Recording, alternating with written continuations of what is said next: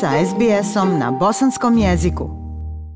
Više od 250 uticajnih australskih poduzetnika potpisali su novi vodič koji poziva na velike promjene u smislu odnosa prema seksualnom uznemiravanju na radnom mjestu. Organizacija The Male Champions of Change predstavila je brojna praktična rješenja koja bi pomogla organizacijama da iskorijene seksualno uznemiravanje. Tokom dvije zadnje godine stotine izvršnih direktora muškog spola i članovi komiteta radili su zajedno na planu kako da odstrane seksualno uznemiravanje na radnim mjestima u Australiji. Protekle sedmice obznanjene su i smjernice Elizabeth Broderick, osnivačica koalicije The Male Champions of Change, kaže da poslodavci treba da osiguraju prevenciju seksualnog uznemiravanja na prvom mjestu. Elizabeth Broderick navodi. If you think it's something that can be Um, Ako mislite da je to nešto što se može tretirati samo kao mala žalba, morate razmisliti ponovo. Ovaj problem jeste i treba da privuče pažnju većine starijih šefova unutar organizacije, a oni koji propuste da obrate pažnju, u stvari će saznati da se nad njima vrši nadzor koji prije nisu primjećivali. Ova grupa je načinila pet ključnih preporuka, uključujući tretiranje seksualnog uznemiravanja kao zdravstveni i sigurnosni problem na radnom mjestu. Elizabeth Broderick dodaje.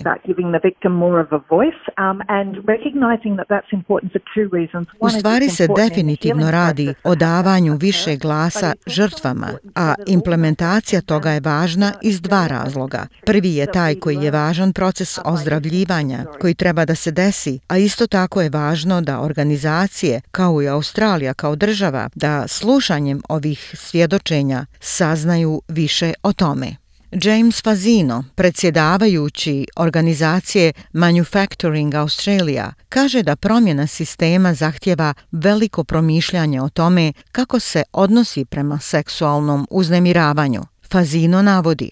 I think the report actually takes a very different approach to sexual harassment and, and it starts by saying Mislim da ovaj izvještaj ima veoma drugačiji pristup prema seksualnom uznemiravanju, a počinje time da na prvom mjestu navodi da ono što smo do sada činili nije davalo rezultate.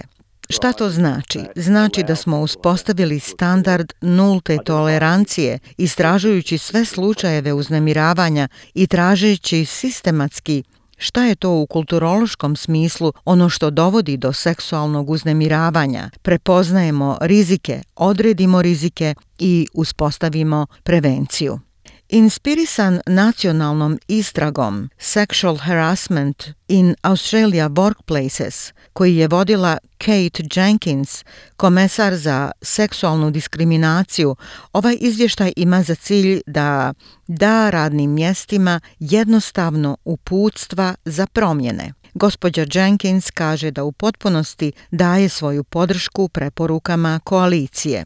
Kate Jenkins objašnjava. what I think is great about it Ono što mislim da je sjajno kod ovoga je da apsolutno koristi najbolje praktično promišljanje i to destilira u nešto zbilja praktično za organizacije koje to mogu provoditi veoma brzo. Prema anketi koju je provela Australska komisija za ljudska prava u 2018. godini, jedan od tri uposlenika je rekao da je bio seksualno uznemiravan u prošlih pet godina, međutim samo je njih 17 17% načinilo prigovor. Gospođa Jenkins kaže da se nada da će izvještaj koalicije pomoći tome da više ljudi progovori o problemu.